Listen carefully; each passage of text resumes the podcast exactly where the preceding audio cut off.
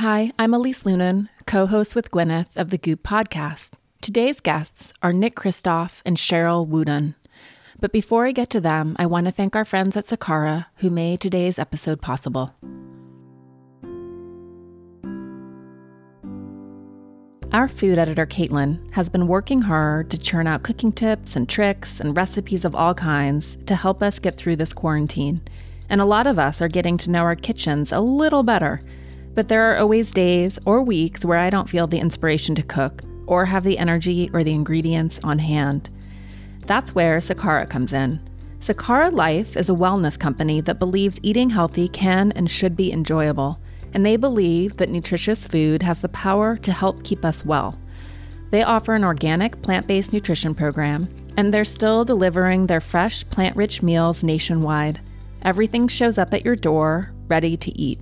Right now, Sakara is offering our listeners 20% off their first order when they go to sakara.com slash goop or enter code GOOP20 at checkout. That's S-A-K-A-R-A dot com slash goop to get 20% off your first order. Don't hold anything too tightly. Just wish for it, want it, let it come from the intention of real truth for you, and then let it go. For me, our soul is like it's unbound, it's limitless, but we will use words to limit ourselves. When people stop believing that somebody's got your back or Superman's coming. We turn to ourselves, and that's where you become empowered. Courageous participation attracts positive things. I'm Gwyneth Paltrow. This is the Goop Podcast, bringing together thought leaders, culture changers, creatives, founders and CEOs, scientists, doctors, healers, and seekers, here to start conversations because simply asking questions and listening has the power to change the way we see the world. Today is no exception. I'll let Elise fill you in on her extraordinary guest. All right, over to Elise. Nick Kristof and Sheryl WuDunn are Pulitzer Prize winning journalists, husband and wife, and the co authors of the New York Times bestselling book, Tightrope this is a beautiful story, not only because it describes the angst, despair, and collapse of working class families and communities across the country, but it is also Nick Kristof's homecoming story. Kristof grew up in Oregon, a small rural town that had been booming from good union jobs, jobs that eventually went away. Kristof shares his own journey of making it, not realizing that many of the friends he left behind would eventually succumb to death or the despair of addiction, homelessness, incarceration, and trauma. He and his wife, Sheryl are both joining me today to talk about the interventions that may help lift entire communities out of poverty throughout the country and that would benefit the economy at the same time. We talk about why kids need access to birth control and sex education, why we need universal health care, and why people deserve the right to work. As Kristof puts it, we need a safety net for each family that's walking on a tightrope. We recorded this conversation at the very beginning of March, at the beginning of what would eventually become the COVID pandemic. And it's interesting because the book and our conversation is even more resonant now as we see more and more families falling off the tightrope. By all means, encourage teenagers to control their hormones and be responsible, but also then encourage members of Congress to show some responsibility and provide funding for Title X, family planning, etc. Let's get right to my conversation with Nick Kristof and Sheryl WuDunn. Thank you for being here on what I'm sure is a very busy book tour. I'm imagining, I mean, it is a hard book to read, but so beautiful. Thank you. Profound, really profound. Thank you. I Thank mean, you. it was, given how personal it is, it yeah. uh, was sometimes hard to write too. Yeah, no, I can imagine. I mean, growing up, as we were discussing in Montana, and I'm very familiar with the small towns of the rural West, and we have a lot of meth, et cetera, and clearly mm. just not great jobs. And then Montana is sort of an interesting example of a sort of red, blue, purpley state. Yeah. And then these masses of incredible wealth, things like the Yellowstone Club in the middle right. of the state. And yeah. I mean, the migration of Montana from being a democratic Mike Mansfield state Yeah. to today's mostly Republican state is kind of what has happened across many of these states, many of these places. I mean, Democrats have to fight for fight for Yeah. those states and those votes. Yeah, I mean, we have Bullock as the governor, and then we have Jon Tester, obviously, but we also have Daines, and his address is actually at the Yellowstone Club, which is really interesting. Oh, I didn't know that. Yeah, he's not a Montanan, so it's it's wild. I think sometimes how people, and it was interesting, sort of in your journey back to Yamhill, how many of these people who are stuck in these incredible trauma loops are still supporting Trump. So I think a lot of the people that we interviewed, they just want to be heard. Yeah. And they don't, like people were saying that we just think everybody in, in Washington is corrupt. We need to break up the system. And that's what Bernie is also saying. So I think it what it is is that these people feel as though they've been neglected for too long. Yeah. And they want kind of a say at the table. Yeah. I mean, and it's, you do such a great job of sort of this talking about this small town and the number six bus and the people who made it, like yourself. We used to say about the school in Missoula that I went to, Yale or jail. And it seems sort of comparable, you know, the people who literally died. Yeah. I mean, staggering, like four out of five kids dying from addiction. My neighbor's and- family, right? yeah, like just sort of this this fork in the road that's happened in this country where it's sort of the wealthy and privileged on one island and then everyone else sort of s- stuck on the rest of the country, you know, languishing. There was a certain amount of you know survivor's guilt in Yeah. writing Tightrope because um, I kept thinking about you know, so uh, for example the family that you alluded to just down the road uh, five kids. The oldest was my year uh, Farland Knapp and four out of five of those kids are gone. And uh, from drugs alcohol etc and I you know I keep wondering what if I had been in that house? And what if Farland had been in my house uh, surrounded by books being read to et cetera. And I Yeah. had been in their house getting beaten up by uh, their dad Gary Knapp. And you you do just I mean that's why we chose the title Tightrope because it felt like that if you were lucky and had educated parents then you were on this nice comfortable path and you were less likely to slip. And even if you did slip you could immediately get get up again while kids like the Knapps were on this tightrope. And you know some kids make it across the tightrope and that's wonderful but one slip and that's it Yeah. And I think that one of the things that I loved about the book as well is that you guys rail against the mythology of personal responsibility, which is the narrative of America, right? Like we're all responsible for what we do and the decisions we make and if you make bad decisions, you're going to end up in jail. And we all know that that's a fallacy.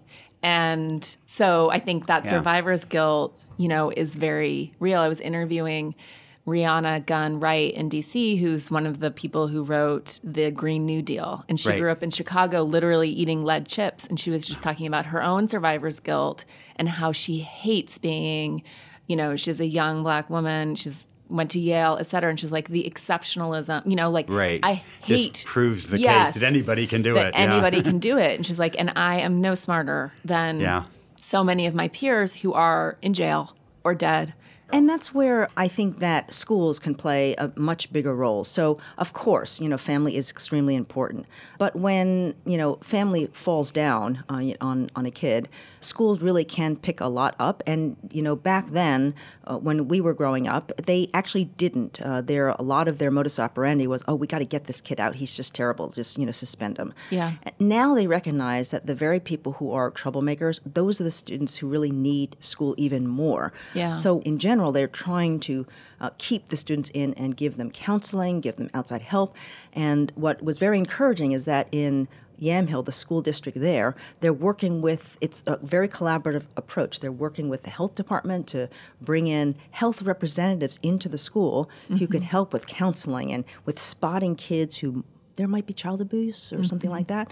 And then they're also working with the police, you know, force and uh, with the courts too. And so I think it's really encouraging to see that there are there's a recognition that we need to do something more. You know, we really do think that this is a impediment to smarter policy. We have the toolboxes to to make a big difference, but what we lack is the will and understanding because we're so obsessed with personal responsibility. And, you know, in the context of driving, we understand that personal responsibility matters. A lot of people get into car accidents because they do dumb things. They drive too fast, they drive while texting, they don't put their seatbelt on, et cetera, et cetera.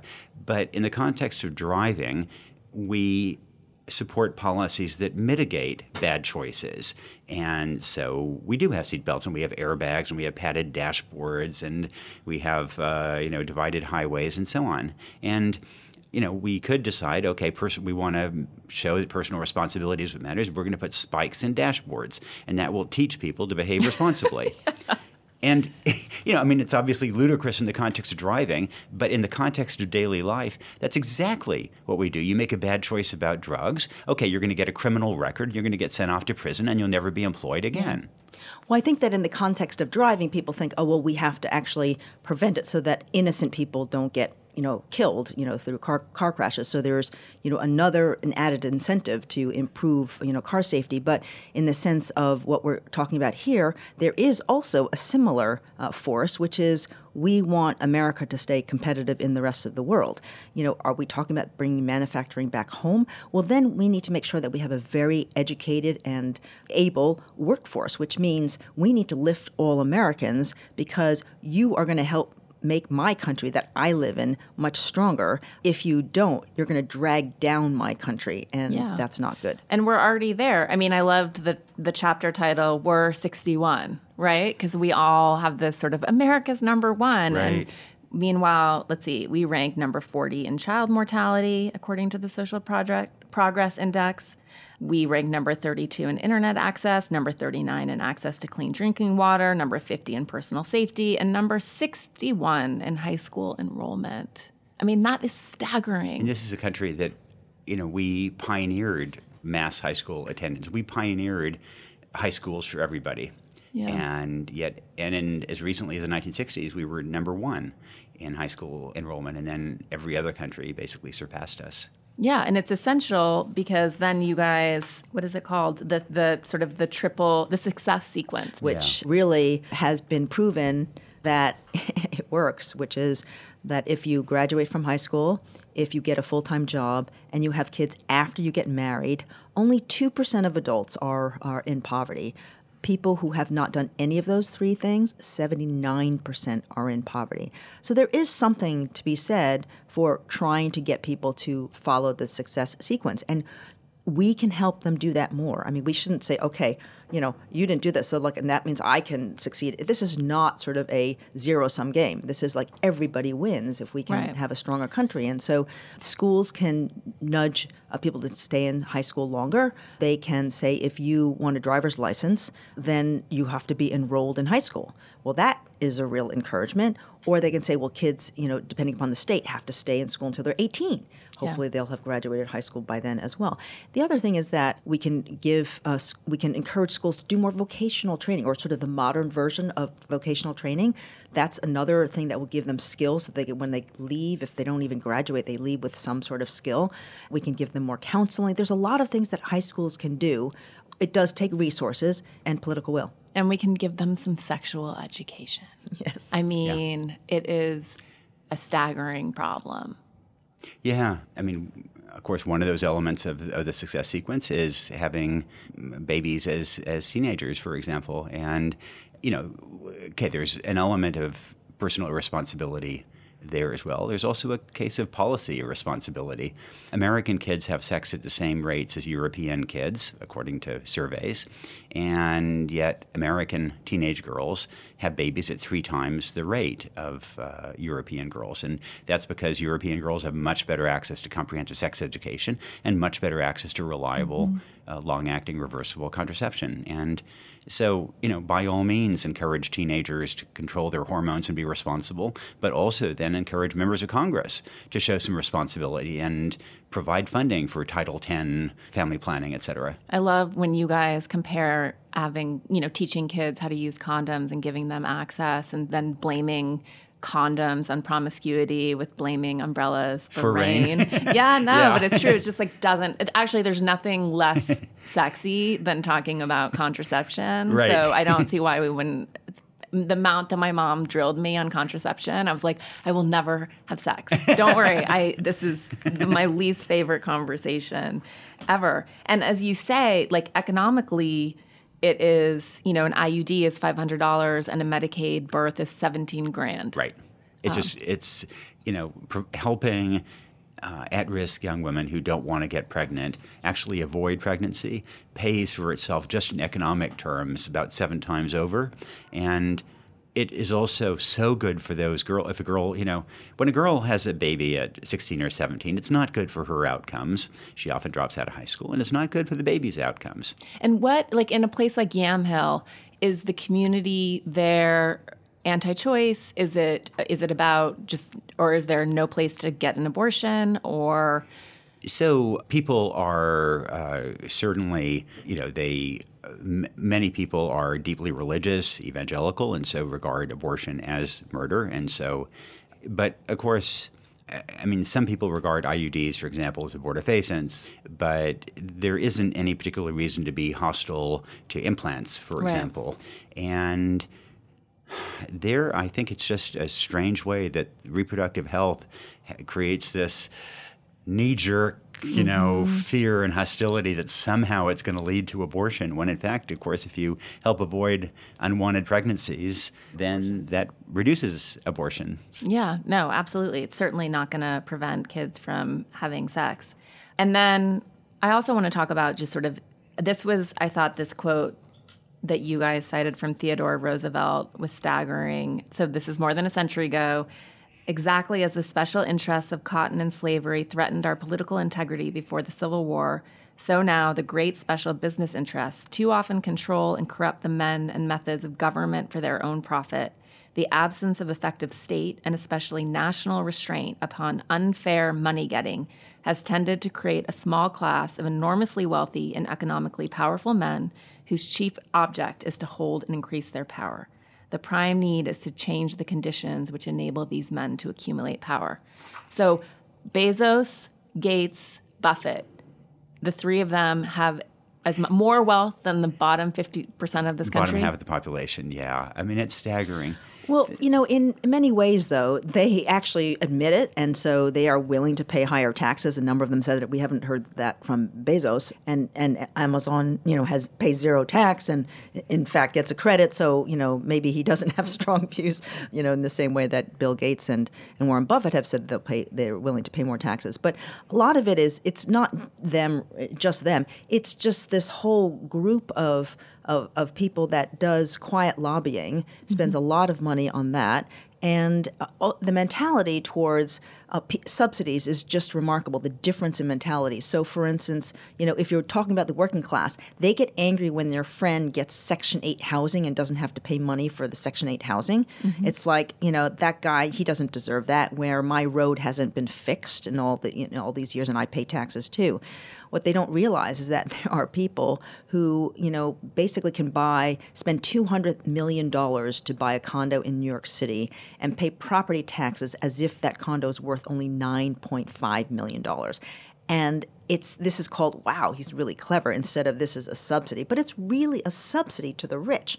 And I think that people don't recognize the degree to which we do subsidize uh, the very wealthy. Well, don't you think that for some reason people also just like love rich people in this country? Like it seems like there's this reverence for what I mean, you see it with Trump, it's reverence for wealth. It's a reverence for some kinds of wealth. It's animosity toward professionals often, but a reverence for people in the business world. And I think it's a little bit like the regard people have for lottery winners that they think that they, you know, I too could win that lottery and I too could be uh, Trump. But like in terms of the the Roosevelt quote you read about the way the system is rigged, you know, traditionally, like when I studied political science, there was a view that there's a self-correcting mechanism in America, and so if the wealth get if the wealthy get too Uh, affluent and powerful, then there'll be a populist movement that will arise and will raise taxes on them, for example.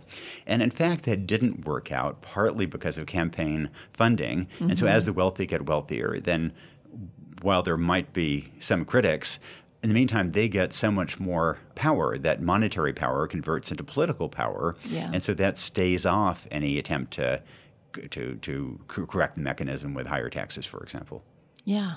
But it's these we need, you know, we clearly we need to not only it's good economic sense, like we need to fund some of these programs. It's like what did you say for one dollar spent on early childhood? you can get seven dollars but you know and there are a lot of these programs that actually have paybacks between you know seven dollars on the dollar or you know ten dollars on the on, on the dollar or twelve dollars on the dollar. It really depends on how they're executed. But because they are so effective early childhood education is so much cheaper to implement you know, for young kids then later on you know if the kid is becomes a troublemaker needs counseling you know get, mm-hmm. may be put in jail or you know then there's all sorts of court costs let alone to think if there's any you know health issues involved. So we just save so much more at the when we actually invest at the front end and a lot of it is investing in human capital, which we also have neglected. For a long time in the 1960s, you know, it was let's not invest in human capital, partly because of Nixon's Southern strategy, where it was okay, you know, it by the way, and it was a racialized Yeah. argument that if you invest in human capital, you know, you know, all those African Americans, they're going to do really well. We, you know, the, the money shouldn't go just to them, and so it was really a sinister strategy, but it has lingered. And so now people argue, well, how come now when it happens, when these problems are afflicting the white uh, working class, you're paying attention? And that's absolutely true. It is totally hypocritical and it is disgusting. But at the same time, if it gets us to move to fix the problem, then let's do it because let's fix it for everyone and keep getting it, keep fixing it, improving it, and, and doing it much better because we have to invest in Americans uh, so that they, if we want them to lift themselves up, the best way to do it is to, you know, invest in them. Yeah, although you guys do point fun at the whole lift yourself up by your bootstraps, right? And the whole bootstraps expression used to mean the exact opposite of what it means today. In the early 1800s, it meant to do something impossible. It was a satirical expression. And then somehow the satire was lost by the 20th century and it became an instruction about what people should do. Right. And it, but it's actually kind of appropriate because it's like go do something that you cannot like systemically actually do. Yeah, you aren't supported and in, in, in achieving. So clearly we have tax issues to fix. Like you talk about some of the tax subsidies to employers that don't ever make it to employees. Like this was staggering. 8.7 billion over 16 years to Boeing and then they ended up ultimately laying 5600 people off. Oregon gave Nike 2 billion dollars for 500 jobs, which is 4 million per job. Louisiana 15 million per for 15 jobs.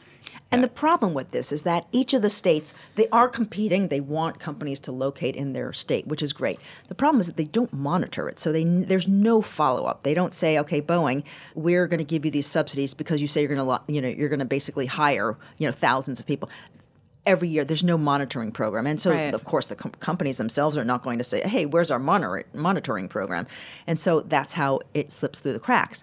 And so states have to be much more aware that if they give a dollar out, they need to get four dollars back. They need to get ten dollars back. We'll get back to Nick Kristof and Sheryl WuDunn in just a second.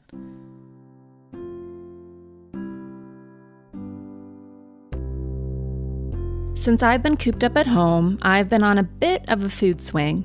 I'm trying to be a little more mindful around meals and making time to sit down and enjoy what I'm eating. This is easier said than done, considering I'm working from my bedroom right now and I have two little boys running around all day. One thing that obviously makes breakfast, lunch, and dinner at home easier is having some already made meals on hand. And if you're looking for a delivery option, Sakara Life is still delivering their organic nutrition program. They deliver fresh, ready to eat meals nationwide and right to your door. Their menu of chef crafted breakfasts, lunches, and dinners changes weekly and is designed to support overall health. All of their meals are organic, plant based, gluten free, dairy free, non GMO, and contain no refined sugar. Right now, Sakara is offering our listeners 20% off their first order when they go to sakara.com slash goop or enter code goop20 at checkout. That's S-A-K-A-R-A dot com slash goop to get 20% off your first order. Back to my chat with Nick Kristof and Sheryl WuDunn.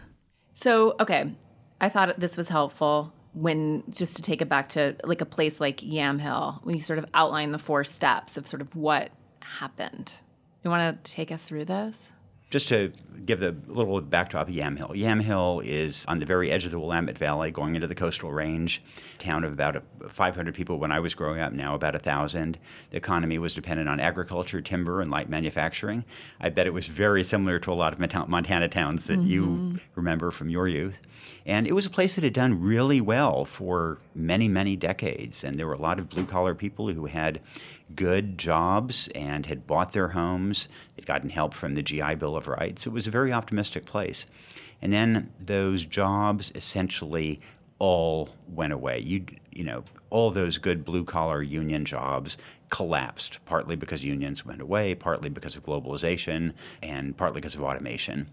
And then meth came through at about that same time. And a lot of men in particular were very frustrated and self medicated with meth and, and with alcohol. And there it's certainly been alcoholism in previous generations, but alcoholism, you know, you can be a functional alcoholic. You can't be functional when you're addicted to meth. Mm-hmm. And then people got criminal records, which made them less employable, less marriageable the social fabric of places like Yamhill, the, the strong family structure, completely unraveled very, very quickly. And then kids ended up growing up in these environments that were, I mean, we quoted a principal as saying that these kids are feral, mm-hmm. like wild, like wild dogs. And it's, you know, it's, it's really hard to write about a town that you love mm-hmm. and feel these very deep ties to and in a podcast, you know, I want to brag about Yamhill and come visit it, mm-hmm. and yet I'm talking Home about Beverly struggles. Cleary. Home to Beverly Cleary, exactly. Yeah, yeah. she wrote a, a her children's book. Emily's Runaway Imagination is set in Yamhill. She told me. Yeah. But, but also at the same time, though, Yamhill is the heart of wine country. It's doing really well. There's a great number of vineyards that are cropping up and, and putting Yamhill on the map because, you know, people are drinking wine across the country from, from the Yamhill area. Yet at the same time, we have this underground destruction that is going on that people, you know, aren't paying attention to. And there's this whole group of people throughout you know the country that are feeling terrible. I mean, they don't have a lot of them aren't even looking for jobs because they've been out of the job market for so long. So they're not mm-hmm. even counted in the statistics. And then there are people who are making so much less than they were making before. And even if you're making, you know, minimum wage, federal minimum wage, which is $7.25 per hour, if you have a spouse, the two of you, and you have two kids, and you're looking to find a two bedroom apartment, there is no place in the country where you can find working on minimum wage two earners, you know, at minimum wage full time jobs. There's no place in the country that you can find a two bedroom apartment that you can rent without having to pay more than what the, you know, uh, guidelines for how much rent you should pay relative right. to your income. It's you know, we have a very distorted economy, that makes it much harder for, for people at the low end to make ends meet. Yeah, no, it's un- completely untenable. And you know, going back to that that trauma loop for kids who are growing up in these environments, you know, I love the story of Rebecca and the Women in Recovery program and its success and this study that you guys cite where 81% of delinquent girls in South Carolina had experienced sexual violence while another in Oregon found that 93% of girls in the juvenile justice system there had experienced sexual or physical violence. And then 79% of these women in jails have children under the age of 18. So it's just perpetuating it this just horrible, horrible cycle. And that's why we need to address a lot of these problems, you know, with address the underlying cause. And, you know, our you know, mass incarceration policy that has been in effect mm-hmm. for decades really was so much more destructive than we even imagined because we broke up families.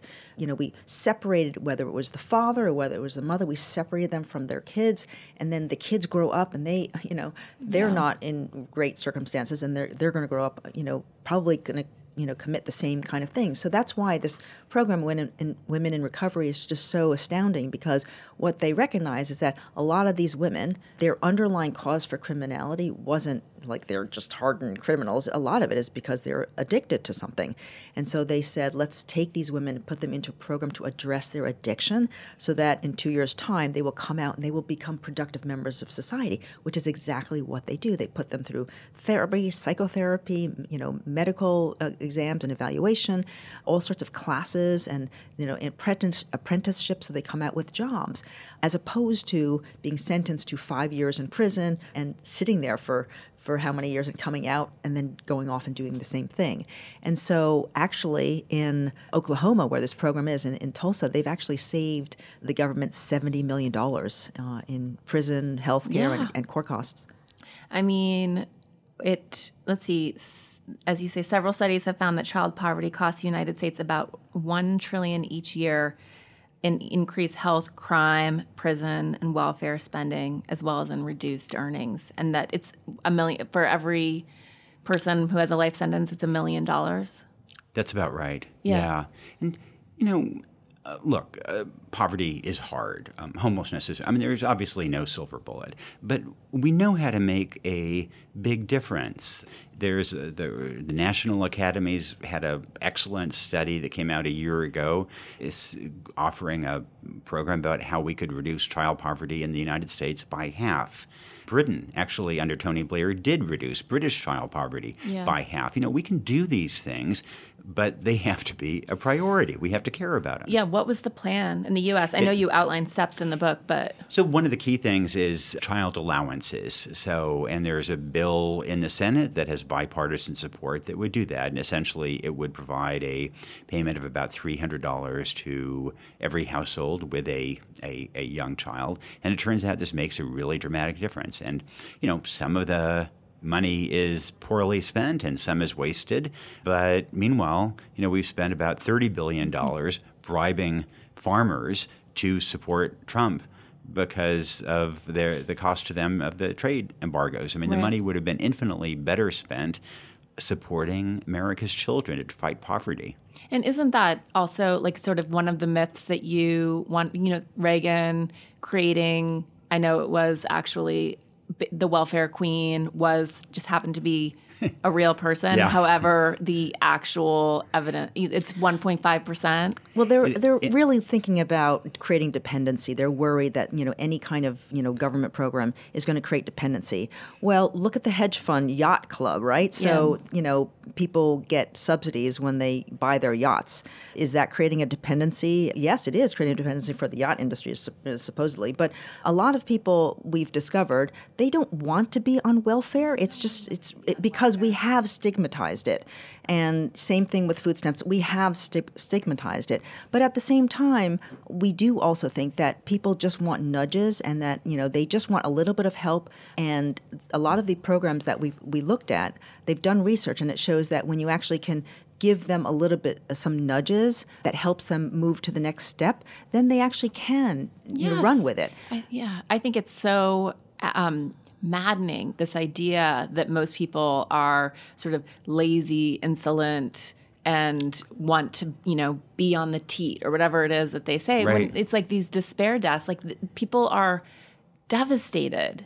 You Right. know, And yeah, I mean, uh, so one of the people we write about in Tightrope is our very good friend Clayton Green, who died a year ago. And Clayton was in school with me. He was kicked out of school in the ninth grade uh, for fighting. Now, he should not have been fighting. He should have, you know, I mean, he could have done other things. He ended up, so he never took high school chemistry, obviously. He ended up becoming a chemist on his own. He was cooking meth. He was one of the first people in the area to cook meth. No, this was a dumb thing to do.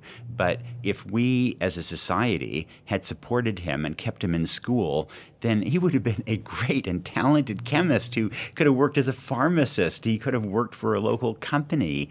And we ended up paying as a society, and we're willing to incarcerate people like Clayton, but not to educate them. And one of the things we discovered is that, you know, jobs are more than just income. They also give people purpose, meaning and dignity. And so that's why it's important for us to recognize that people aren't just going to, you know, like a universal basic income. They're not just going to, you know, oh wow, this is great. The government's giving money.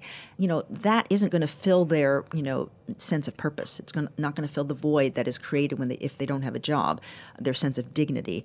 And that's really important. We we realize that when you when job losses devastate a community, it, it's not just the income that's lost. It's just the sense of pride that yeah. you have when you can, you know, you know, provide for your family. And that's what leads to self medication. It helps contribute to self medication, to loneliness, to, you know, just, you know, uh, depression. We're at our peak years for the number of suicides that we have each year com- after, since World War II. Mm-hmm. That tells you something. That's a sign that something in society isn't right. Yeah. And just going to the even, you know, the name of the book, I think for most people in this country, it even if you you know i was fortunate my dad's a doctor and so i had a safety net but it's still and i knew that my parents weren't going to let me be homeless that i wasn't going to starve etc but yet you know i was still pushed out of the nest and i needed to support myself period. So it's even just creating that that like where's under the trapeze artist like there is a net a safety net yes yeah. just yeah. a safety net and you know i'm i'm guessing that probably at age two it was probably pretty predictable that you were going to do just fine because you had um, parents who I guess were reading to you and yeah. you had children's books in the house and you were being hugged and so on. And, you know, and I'm white and grew up right. with privilege. I mean, Absolutely. like I have a lot of things going for me. Yeah. Absolutely. And, you know, meanwhile, the Knapps who we write about in Tightrope, their dad was beating them up and shooting at his wife, their yeah. mom. Uh, and giving those kids these childhood traumas that are really hard to get over. Yeah. So, one of the things that we really try to do in Tightrope is to change the narrative. And it's not just the narrative of personal responsibility, but eh, there's a lot that stems from that narrative. And so, the, the case for universal health care, for instance, you know, people are worried that if you create these support programs, people are going to become dependent upon it. But I don't think you can say anyone in in, in Europe or in, in Canada, mm-hmm. you know, is mm-hmm. dependent because they have universal health care in those in those countries. In fact, it makes them more resilient. And the way you can we can see that is that what happened after the financial crisis, you know, there were automakers who laid off auto workers in both Detroit and in Windsor, Ontario, Canada, so we could compare. So in the US, partly because of the circumstances, we extended unemployment benefits. So these workers, you know, they lost their job, but they got good unemployment benefits, but they also lost their health care, which was a huge stressor on their life. Meanwhile, over in Windsor, Ontario, these people they lost their job, but they did not lose their health care because there's universal health care. And the government kicked in looking around the area for where are their jobs. Mm-hmm. They saw that nursing had a demand, so they actually created helped create programs to retrain these retrain these auto workers, you know, these welders and these you know electricians to you know do something in nursing. And the result was that these people were ushered back into the workforce much more quickly. Years later, they're not self medicating, they're not lonely, they're not, you know, they're not depressed. So it made them more resilient. Yeah. And you guys make the point, which is so obvious, yet somehow I think evades most of our attention, which is that we do have universal health care in this country for the elderly and the most expensive people to insure. So the idea right. of extending it to children and doing preventative medicine, the cheapest. and yet that's what we don't do. Right. Yeah. And it, it's striking that actually, at, it, traditionally in the U.S., our life expectancy, our health metrics, were about the same as other countries in the OECD, the other industrialized countries. And then other countries all surpassed us, so now we're near the bottom. And that's true for newborns, that's true for 20 year olds, it's true for 40 year olds. However, if you get to age 65 in the US, all of a sudden your life expectancy is essentially the same as other people in the OECD because you do have, at that mm-hmm. point, you do have universal health care. Yeah, when it's too late to sort of stop a lot of preventable that's right. chronic diseases. That's, that's yeah. exactly right. That's yeah. exactly right. And we don't, you know, the other thing that we always think about medical care, we don't think about dental care. And one of the things that really struck us in reporting Tightrope is that, you know, there's 74 million Americans who don't have dental insurance. And there are just millions of people who every day suffer these agonizing toothaches that make it very hard to look after their kids, to work. And, you know, if you have a terrible toothache in the US, in much of the country, you suffer. You Yeah. don't really have a remedy. I mean, that was so heartbreaking, sort of the Stan Brock remote area medical health fair. I mean, the fact that he was operating in the deep parts of the developing world and then got a call from the US and now is trying to provide free health care. Yeah. It's astonishing. They go to like 80 cities and they have their their free clinics, you know, for the weekend, and it, it, the lines are just stunning. I mean, you know, when you go there, you just see people lined up, and uh, you know, people are just sitting there waiting online to get their teeth pulled out because they Yeah. can't deal with the pain, you know, on a daily basis. It's it's just untenable. I mean, I, I couldn't believe that one dentist was saying that basically he was fighting with this 21 year old woman who basically wanted all her teeth pulled because she believed that we have three sets of teeth. One is the baby teeth, you know, who that get pulled out and they, you know, they get they get lost, and you get your adult teeth. That's the second. The third is when you get your adult teeth, you know, pulled out so that you can get your dentures. Yeah. And she wanted to get it done early because that's what her her mom had done. And he was fighting with her and he said to her, "Oh, so you're just going to go from dentist to dentist until someone will pull out all your teeth. Is that right?" And she said, "Yes." And he just didn't have the heart to pull him out. Yeah. I mean, the fact that that's what we're that that's that we're America and this is what's happening. Oh, it's staggering. I know. It, there's a level of dysfunction, you know. The and dysfunction is, you know, we we measure poverty with incomes, with with wealth, but there's this issue of dysfunction. is, You know, these feral children, these to- just toxic homes where drugs are over or kids are vulnerable to strangers coming in and abusing them.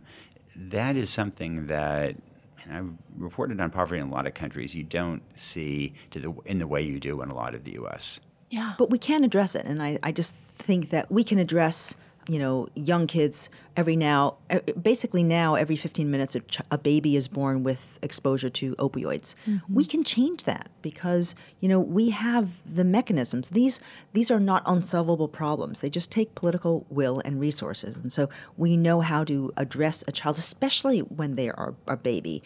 We can actually help teach the parents don't smoke or drink when you're pregnant you know you know don't take opioids when you're when you're pregnant and you know don't do that when your kid is is born you, know, you want to read to them you want to talk to them you want to hug them you want to have books around them you know there are programs like the nurse family partnership that pay for themselves many, many times over. They go into a mother's home for the first two years of the baby's life, and they basically give parenting lessons. And that is just so useful for a lot of mothers who are very young. They just, you know, it's an unexpected birth, or they just aren't educated enough to, you know, know what to do with their newborn. And so these programs need to be funded more, just like you know, also early childhood education, sort of pre-K. There should it should be universal. These are a lot of things that we can do that are that require an investment up front, but that uh, have such long-term payoffs that we really should be doing them, and other, countries do them. Yeah. I mean, you guys sort of outline the eight things that are required high quality early childhood programs, universal high school graduation, universal health coverage, elimination of unwanted pregnancies, a monthly child allowance, an end to homelessness for children, baby bonds to help build savings, and a right to work. And is that sort of the order in which you think that these things politically need to be tackled? You know, it's hard. it's hard to choose to prioritize things you deeply care about. Certainly, focus on children, early childhood education, getting every kid through high school would be very, very high on the list. I also think that you can build a lot of common ground around babies and children because people re- recognize that children themselves they're not culpable. You know, they There they, is they no don't make- personal responsibility exactly. argument. exactly. Yeah. and so that we should try and help our next our future because they are America's future. You know, it's also important. Jobs are very, very important right now for the current generation. I mean, economists often say, okay, well, when we, you know, have displacement or globalization or new or automation or new new uh, new industries come displacing the old industries, that oh, you know, it, it's always a job creator, right? It, it never is. Well, yeah. it's a job creator, but it's not a creator for those particular people who lose the jobs, and so you have this transition period where people really are hurting because they've lost their job, and so we need to spend more time helping those people because mm-hmm. it does have ripple effects. I also, I mean, I can I cannot speak for all of corporate America, but I think we are all engineered in the job descriptions we write and the resumes that we look at to disqualify candidates who don't have a college degree or you know we're it's and again it's all built on an unfair system that we say is a meritocracy, which we know, you know, clearly that's not true. But I think it also will, will require companies which have the power of nation states often to start to look at employing people who have been incarcerated, people who don't have traditional educational backgrounds, and probably doing those training programs in part themselves, since I don't know that we can expect. I mean, how much yeah. can the government? How much? What needs to happen for the political will? Like, what? What can we? Expect or demand or make happen? So I think that there's actually some hope of change here. So, you know, essentially for 50 years, the U.S. has cut taxes and cut investments in education and human capital.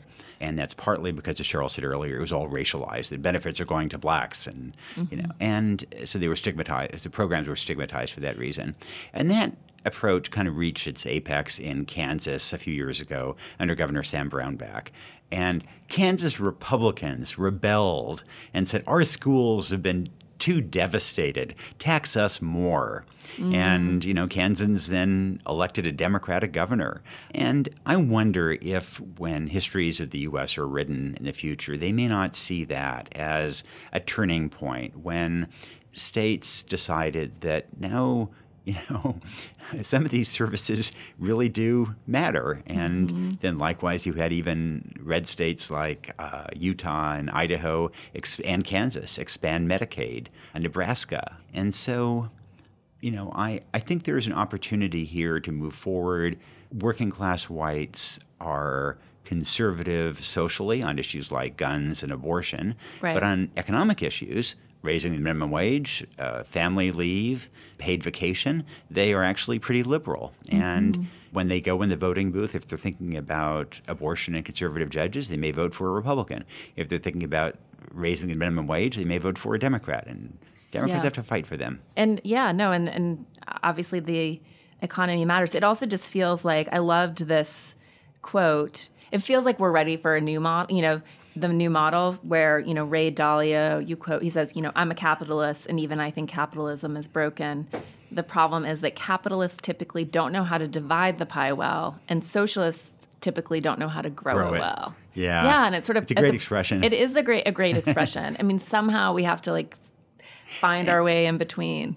But you know, there is a model, and so a lot of young Americans think that you know capitalism is basically just a completely defunct system. But you know, from 1945 through the 1970s, we had a capitalist system in the U.S. that was very good at growing the pie and very good at dividing it. We had remarkable economic growth, and we had declines in inequality. We had investments in infrastructure like interstate highways and in human infrastructure like the university and college system, like community colleges, like uh, libraries around the country.